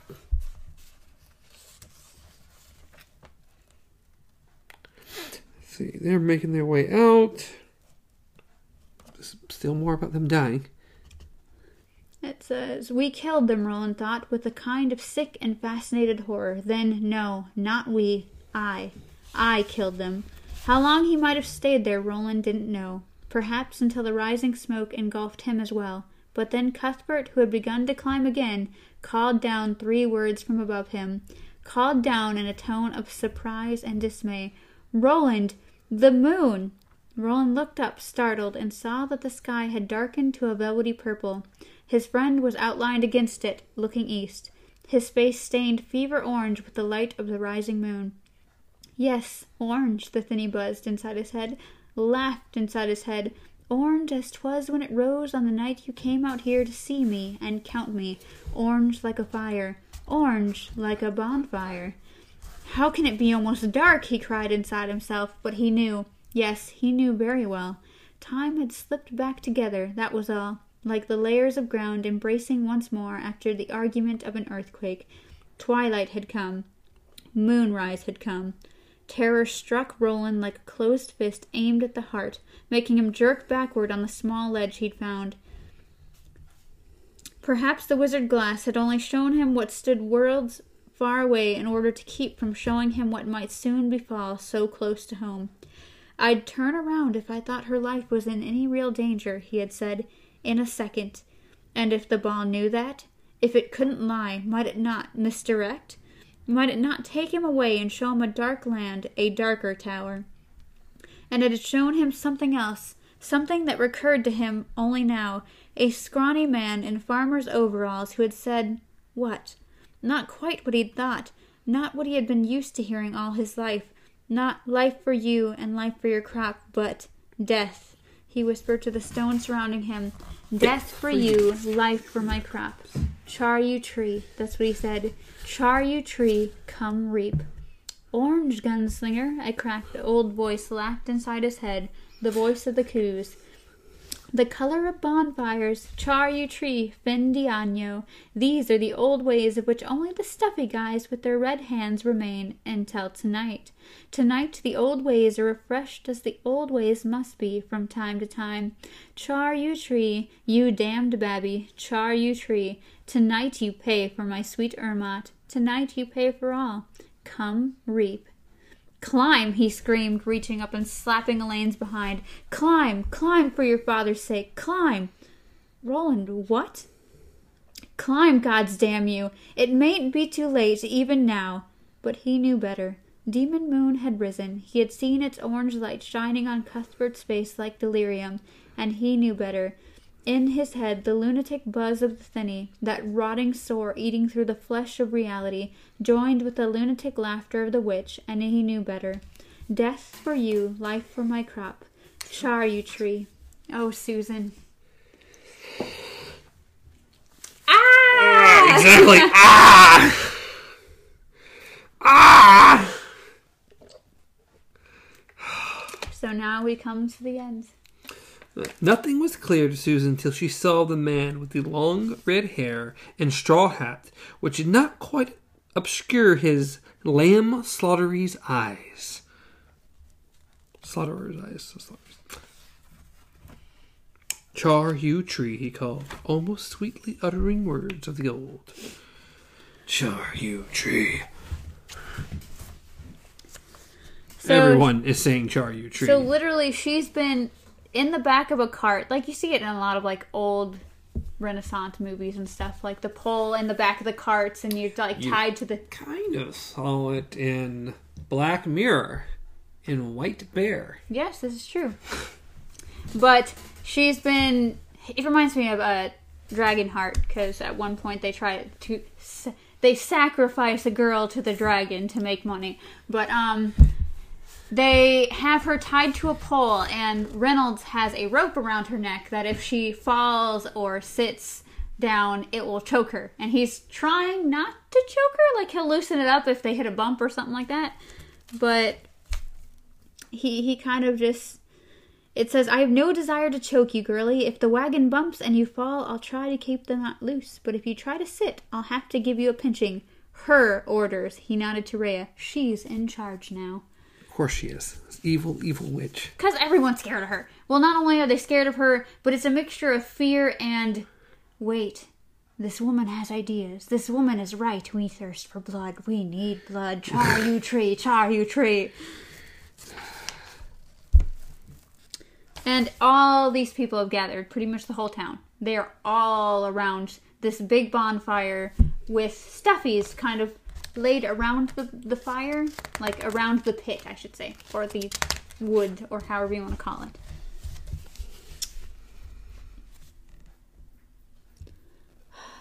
Waiting for the moon. Maria had been waiting for the moon.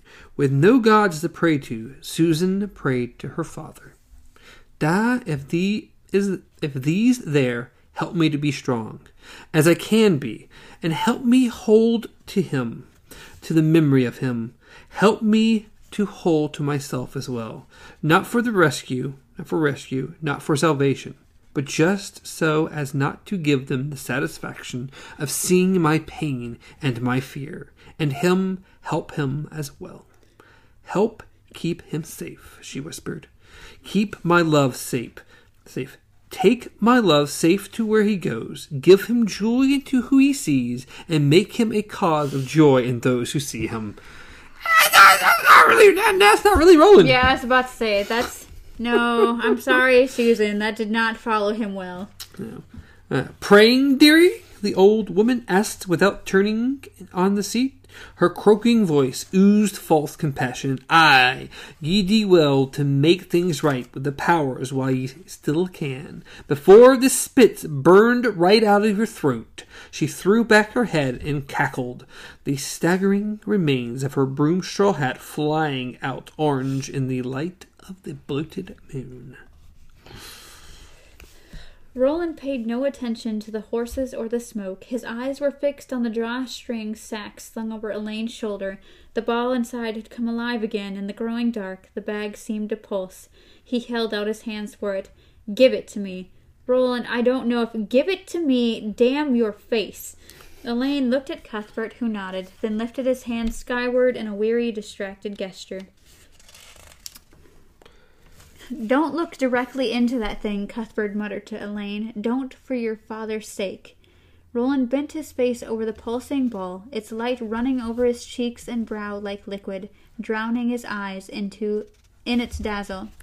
In Maerlyn's rainbow he saw her, Susan, horse drover's daughter, lovely girl at the window. He saw her standing in the back of a black cart decorated with gold symbols, the old witch's cart. Reynolds rolled behind her, holding the end of a rope that was noosed around her neck. The cart was rolling toward Greenheart, making its way with processional slowness. Hill Street was lined with people of whom the farmer with the lamb slaughterer's eyes had been only the first. All those folk of Hambry and Mejis who had been deprived of their fare but were now given this ancient dark attraction in its stead. Char you tree, come reap death for you, life for our crops. A soundless whispering ran through them like a gathering wave, and they began to pelt her, first with corn husks, then with rotting tomatoes, then with potatoes and apples. One of these latter struck her cheek. She reeled, almost fell, then stood straight again, now raising her swollen but still lovely face to the moon, painted. The moon painted it. She looked straight ahead. Char, you tree, they whispered. Roland couldn't hear them, but he could see the words on their lips. The crowd, still speaking those two words, chanting them now, appeared, parted. Roland saw the heaped pyramid of wood that was the unlit bonfire. Sitting around it, their backs propped on the central column, their lumpy legs outstretched, was a ring of red handed, stuffy guys. There was a single hole in the ring, a single waiting vacancy. And now a woman emerged from the crowd. She wore a rusty black dress and held a pail in one head. A smear of ash stood out on one of her cheeks like a brand. She, Roland began to shriek. No, okay. It was a single word over and over again. No, no, no, no, no. The ball's pink light flashed brighter with each repetition as if his horror refreshed and strengthened it.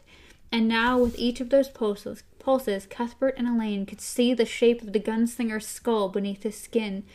We have to take it away from him, Alain said. We have to. It's sucking him dry. It's killing him. Cuthbert nodded and stepped forward. He grabbed the ball but couldn't take it from Roland's hands. The gunslinger's fingers seemed welded to it. Hit him, he told Alain. Hit him again. You have to. But Alain might as well have been hitting a post. Roland didn't even rock back on his heels. He continued to cry out that single negative, no, no, no, no, and the ball flashed faster and faster, eating its way into him through the wound it had opened, sucking up his grief like blood.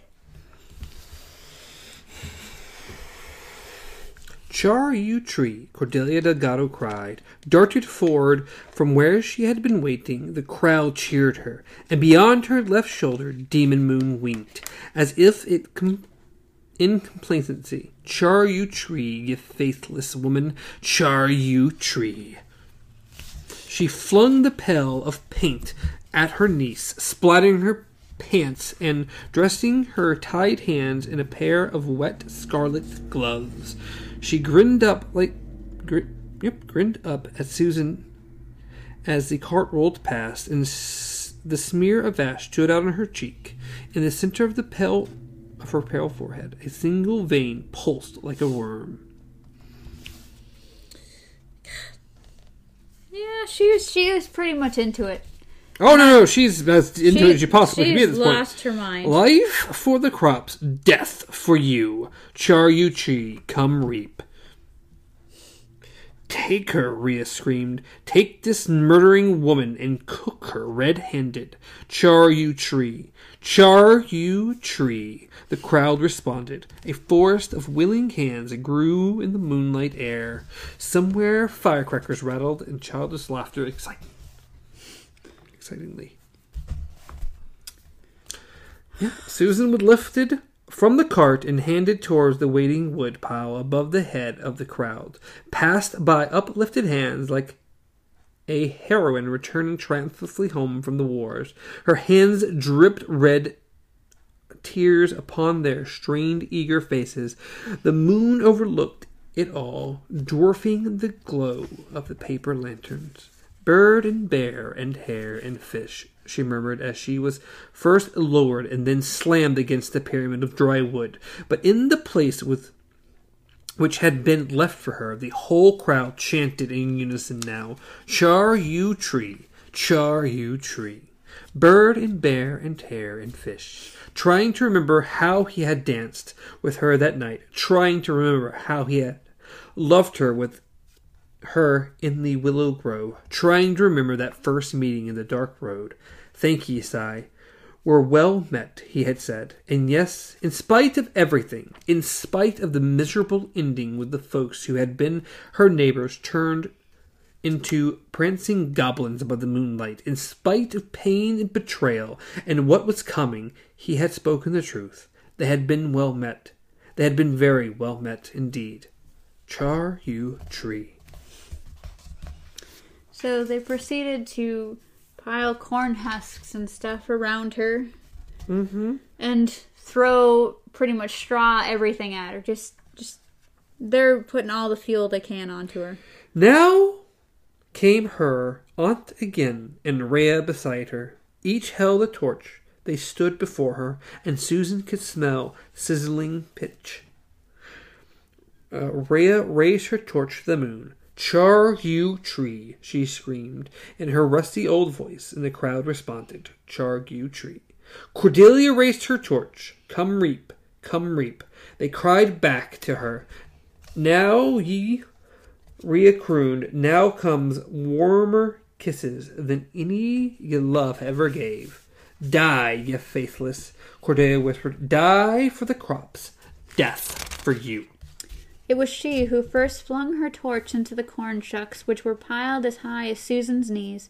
Rhea flung hers as a bare second later. The corn shucks blazed up at once, dazzling Susan with yellow light. She drew in a final breath of cool air, warmed it with her heart, and loosed it in a defiant shout. Roland, I love thee! The crowd fell back, murmuring as if uneasy at what they had done, now that it was too late to take it back. Here was not a stuffy guy, but a cheerful girl they all knew, one of their own, for some mad reason, backed up against the reap night bonfire with her hands painted red. They might have saved her, given another moment, some might have, anyway, but it was too late. The dry wood caught, her pants caught, her shirt caught, her long blonde hair blazed on her head like a crown. Roland, I love thee. At the end of her life she was aware of heat, but no pain. She had time to consider his eyes, eyes of that blue which is the color of the sky at the first light of morning.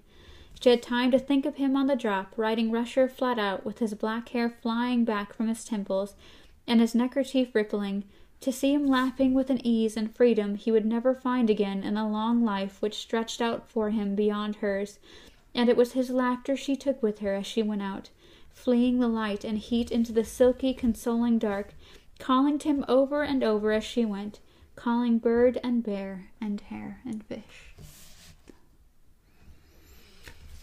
Bye bye, Susan! Yeah, that. Your death has been inevitable forever. But goodbye, Susan. Yes, This is why Roland is messed up. Yeah. Pretty horrible death here. There was no word, not even no, in his screams at the end. He howled like a gutted animal, his hands welded to the ball, which beat like a runaway heart. He watched in it as she burned. Cuthbert tried again to take the cursed thing away. He couldn't. He did only the only thing he could think of. He drew his revolver, pointed it at the ball, and thumbed back the hammer. He would likely wound Roland, and the flying glass might even blind him, but there was no other choice. If he didn't do something, the glam would kill him. But there was no need. As if seeing Cuthbert's gun and understanding what he meant, the ball went instantly dark and dead in Roland's hands. It's like, okay, I gotta let go. I'm done. Okay, okay, okay. So, pretty much he he's he lost it. He's knocked out, passed out. He he's passed done. out. He's yeah, he's and so good. Alain's first instinct is, of course, to crush the thing. And Cuth- God, he should have. I know he's that. Well, that was the other thing that I was thinking of earlier. It says he stepped forward, meaning to crush it to powder beneath his boot. Don't you dare, Cuthbert said in a hoarse voice. He was kneeling beside Roland's limp form, but looking at Alain. The rising moon was in his eyes, two small bright stones of light. Don't you dare, after all the misery and death we've gone through to get it, don't you even think of it. Alain looked at him uncertainly for a moment, thinking he should just destroy the cursed thing anyway. Misery suffered did not justify misery to come, and as long as the thing on the ground remained whole, misery was all it would bring to anyone. It was a misery machine, that's what it was, and it had killed Susan Delgado. He hadn't seen what Roland had seen in the glass, but he had seen his friend's face, and that had been enough. But then he thought of Ka and drew back. Later, he would bitterly regret doing so. Ah! Get rid of it. And Roland pretty much they had to just drape him over his horse and because Rusher came back, all the horses came back, but Yeah. especially Rusher. And they just put him on his horse and just left. Yeah, and they just start making their way gone. Yeah. And at first they were worried he was going to starve to death, but then he kind of came around and started riding his horse, but that's all he'd do is he would eat. He would eat and nothing else. Speak wouldn't speak. He would not be parted from the piece of Maerlyn's rainbow which they had brought out of Mejis in such a great at such a great price. It did not glow for him, however. Not, Cuthbert thought, once while Al and I are awake to see it. Uh, anyway, Alain couldn't get Roland's hand off the ball, and so he laid his own on Roland's cheek, touching him th- that way, except there was nothing to touch, nothing there. The thing which rode west with them toward Gilead was not Roland, or even a ghost of Roland. Like the moon at the close of its circle, Roland had gone. Ah! God! Ah!